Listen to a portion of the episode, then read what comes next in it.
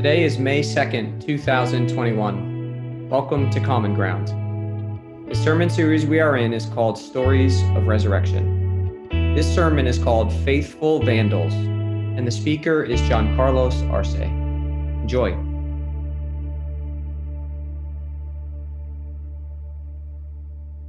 Thank you for having me uh, this morning. And I can talk about the garden maybe in the uh, coffee afterwards, and I can show before and after picture.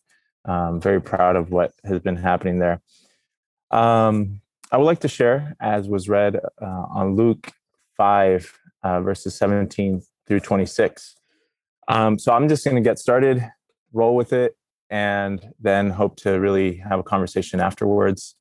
And like I said, I'm I'm so grateful to be here. Uh, it only took uh, Chris uh, what a year and a half to invite me, um, but uh, I'm really grateful to be here this morning. Uh, let us um, dive into the word today. the word on Jesus is out. Jesus heals has become a trending topic at all the local markets and water holes, and a crowd is starting to gather. Jesus finds himself surrounded by Pharisees, senators, teachers of the law, students of the Holy Scriptures, CEOs, and other men of influence. Heck, even pastors with bestsellers took time off from the touring circuit to come hear what Jesus of Nazareth, son of Mary, has to say. Scribes from Jesus, from Jerusalem to New York, want to hear from this man who, with a tinge of a foreign accent, subtly reveals his birth and upbringing are unlike that of those who have gathered. In Luke chapter 4, Jesus, reading from the scroll of the prophet Isaiah in the synagogue on the Sabbath day, forced, was forced out of Nazareth and into Galilee, where he has attracted power brokers, influencers, the powerful, movers and shakers, people who sit on the board of directors at MoMA. Whether it's a genuine curiosity or a sense of threat, they cannot stay away. They cannot resist. They're mesmerized and have come to listen, to discover the secret by which Jesus heals. They have come to confirm his authenticity. But they, they're also ready to claim copyright infringement, unlawfulness, and arrest Jesus for disrupting their peace if his words and deeds begin to erode their congregation's membership, their consumer base, their institutional values, and revenue streams. On this day, the regional lead- leaders have converged on Galilee rather than Davos. And the question lingering over the churning waters of Galilee is who truly has power? As if to set this record straight before peeling back the curtains on the story that is about to unfold, Luke tells us the power of the Lord was with him to heal. Indeed, it is Jesus who has power. After all, this is a one John the Baptist anticipated in his own reading from the book of Isaiah, and who, when baptized by John in the Jordan River, was anointed by the Spirit of the Lord, and power descended upon him, proclaiming a decisive yes.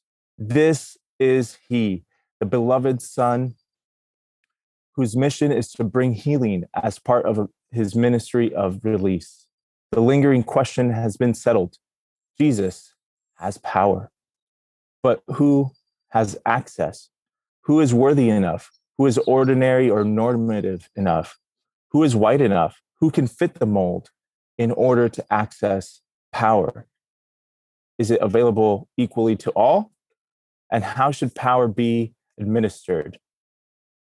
This is the injustice the paralytic man and his friends awaken us to a crowd of systemic exclusion, systems of oppression that, while invisible, are ever present in our lives. To name a few, which I think this community knows very well, is colonialism, a political occupation of someone else's land in order to economically exploit it and its original occupants.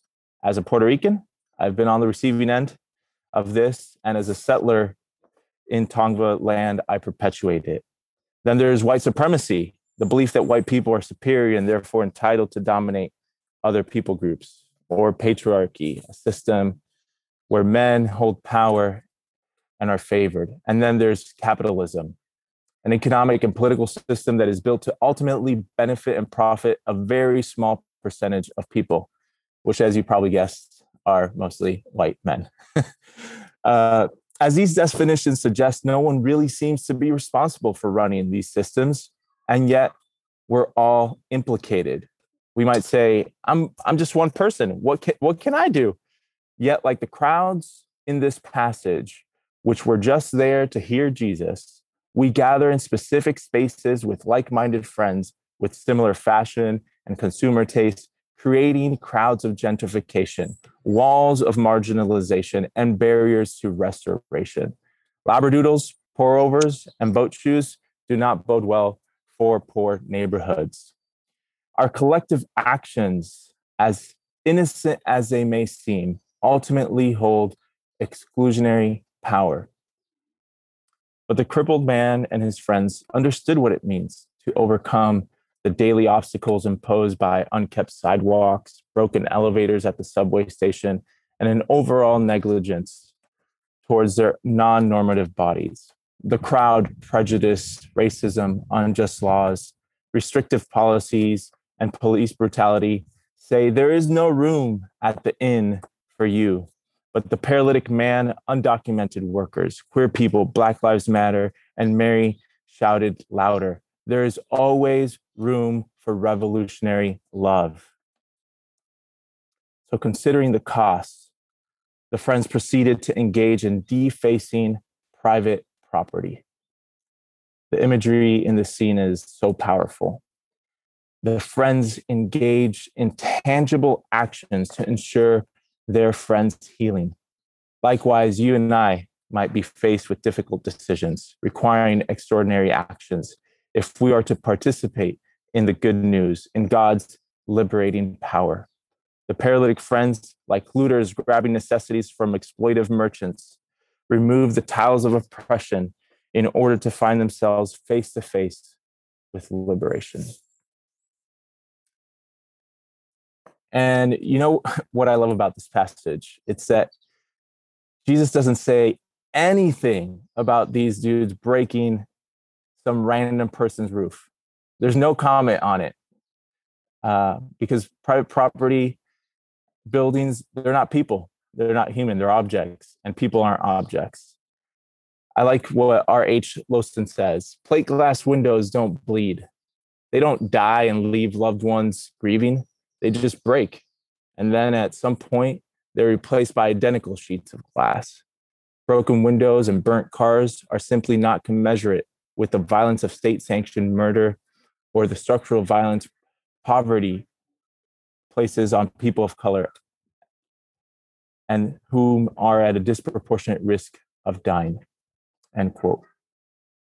Jesus legitimizes their vandalism when his response is not to call them out for the broken tiles, but to see their faith.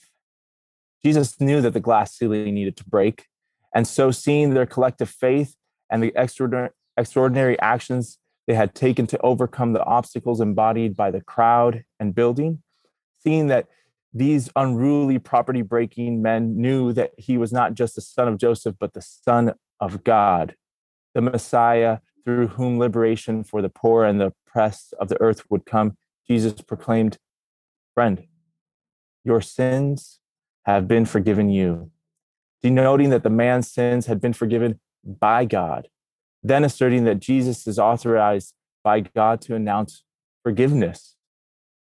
As promised in Jesus' inaugural address in Luke 4, Jesus offers this poor man release from the clinches of physical and social marginalization. The crowd has witnessed the love of neighbor and the love of God embracing a dance of forgiveness and inclusion. Indeed, it is direct action and faith that is needed to resist that policies that seek to divide and exclude people based on sexual orientation, ethnicity, religion, and gender. We must faithfully resist all forms, all forms of hierarchical domination.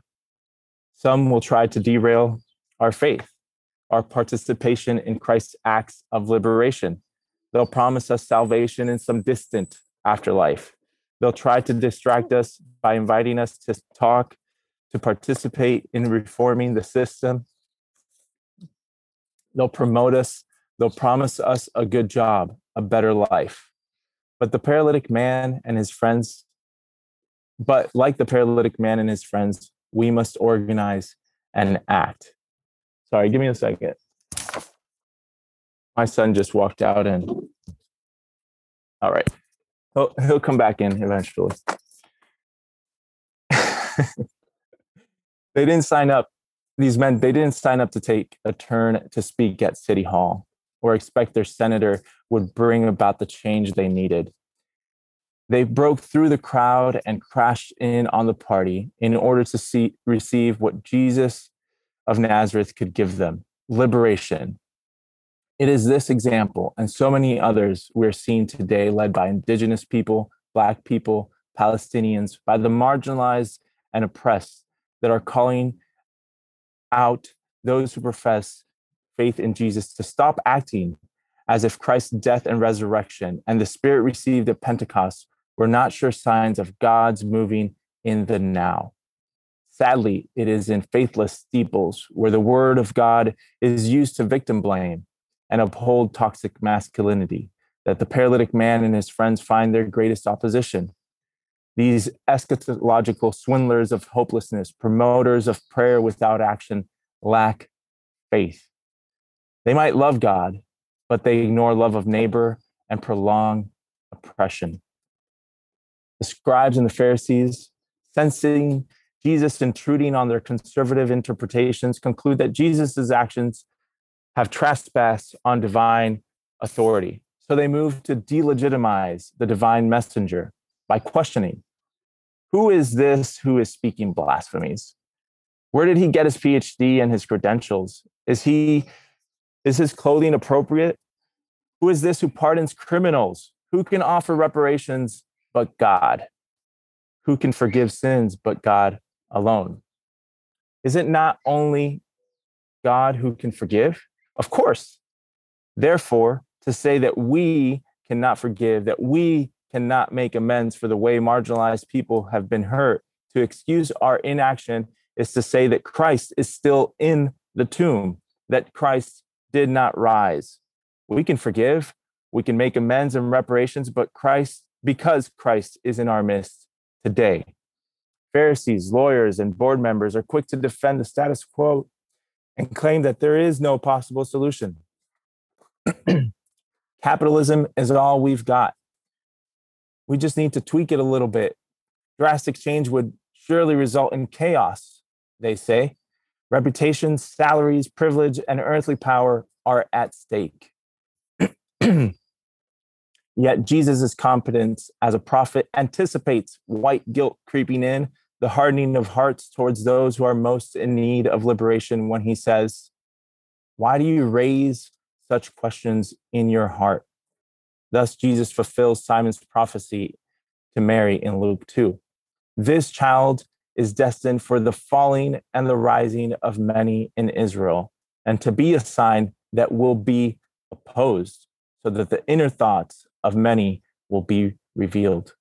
Truly, the world's inner thoughts are being revealed to us today hatred, xenophobia, homophobia, transphobia, fat phobia, love of money, and fear of the other are bubbling to the surface like a geyser, ripping through the scar tissue of a wound we considered healed.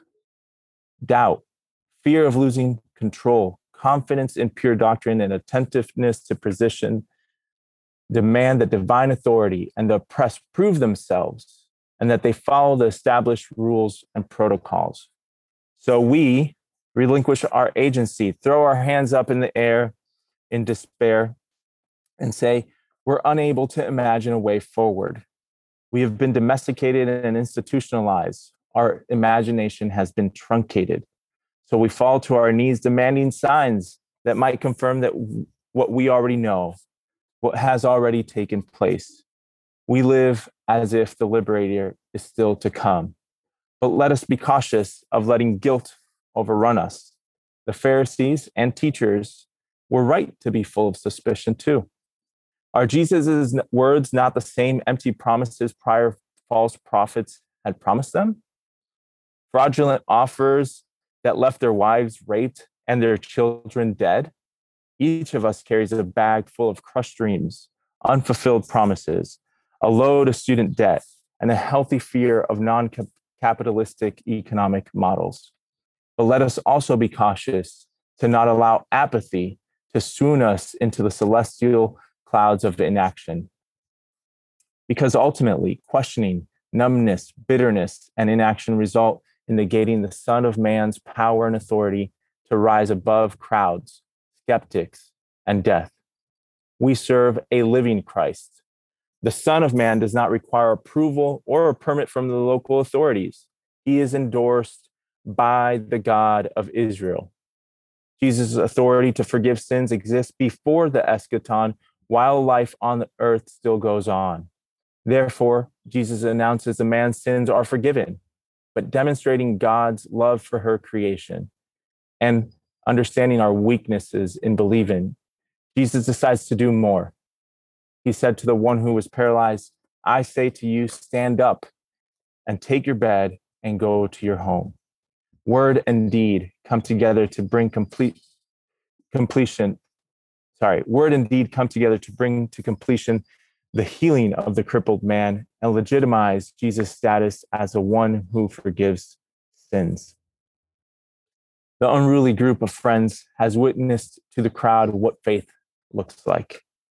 We can see how each one of us by ourselves are like the crippled man who, no matter how much faith he had, couldn't all by himself get to where Jesus was. It is when a group of friends, when coalitions come together, when people are filled with faith, it is then that we are able to free ourselves from the fists of oppression, from the systems that value our worth based on our productivity. As Assata Shakur has told us, it is our duty to fight for freedom. It is our duty to win. We must love each other and support each other. We have nothing to lose but our chains.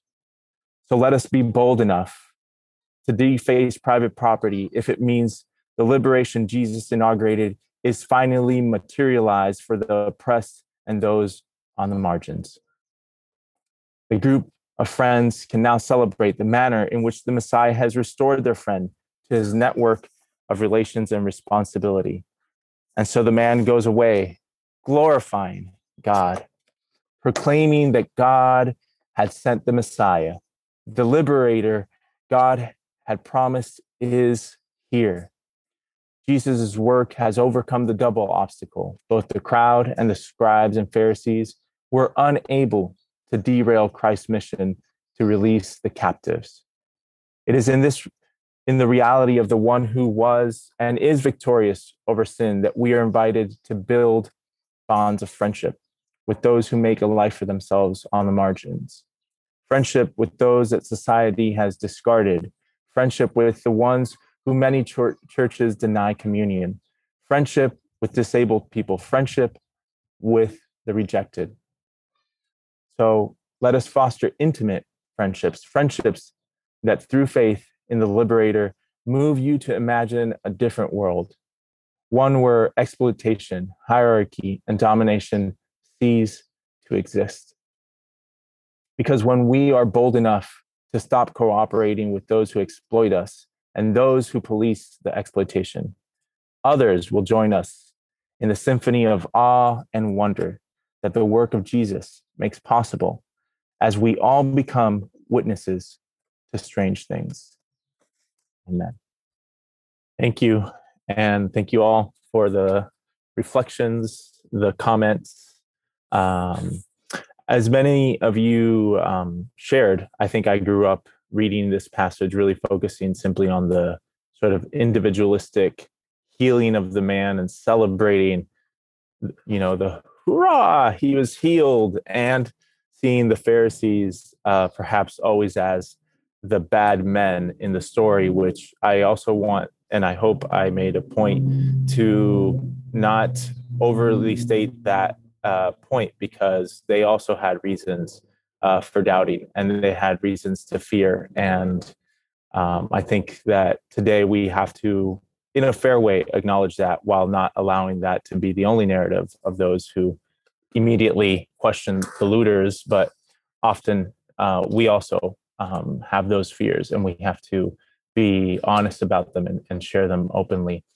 Uh, but um, as I read this passage, um, I think, and my hope was to really focus on what prevented uh, the men from getting to Jesus and acknowledging, I think, as Chris also mentioned, those barriers, obstacles as what kept them from uh, receiving the forgiveness of sins. And I do think the healing and forgiveness of sins here is really important because it really does entail uh, beyond like the individual, uh, relational, communal uh, re-inclusion of the man. Uh, and what God and Jesus is pointing out is that these people who are gathered have, in some way, perpetuated uh, the ills and the and the pain and the suffering uh, that the man is suffering. And so the forgiveness of sins and restoration needed to happen as a sign of how that collective um, bonding needed to exist. Um, in terms of the the crowds and the buildings, and as I, I shared, I think trying to make analogies, I do want to bring one specific to New York. Um, as uh, I don't know if some of you have heard of Strike MoMA. Um, it's a movement that is uh, doing that, striking the Museum of uh, Modern Art in uh, New York. And I bring it as a specific, I think, um, example of naming a place that represents these systems. And so if you go to strikemoma.org, you will see um, the reasons why they're striking and why MoMA represents as a place that occupies indigenous uh, land and that is run by billionaires who many um, have stocks and who contribute uh, financially to policing uh, organizations, to um, immigration centers and incarceration, um, are in some way um, laundering their money and their influence with the facade of the arts and of this beautiful place um, in order to save face. Um, and so, just as a cause, as a example um, of how maybe this story unfolds um, in in your city, uh, you can have a specific place uh, in the Museum of Modern Art and the cause that is happening there of how we might act in order to resist, to call out, and to work for a different future. Um, and so that's my invitation. And I hope that as you all together here, and maybe this will be my benediction, as you all together uh, continue to gather to share your fears, your sufferings, your pains, and heal collectively. May those bonds of your friendship and of the recognition of the liberator who has come and has set us free to be who the divine has created us to be, however we are. And when we come freely, um, may you work together for a different future, to imagine a different future, and collectively reap the beauty and the blessings that come from working towards that different future.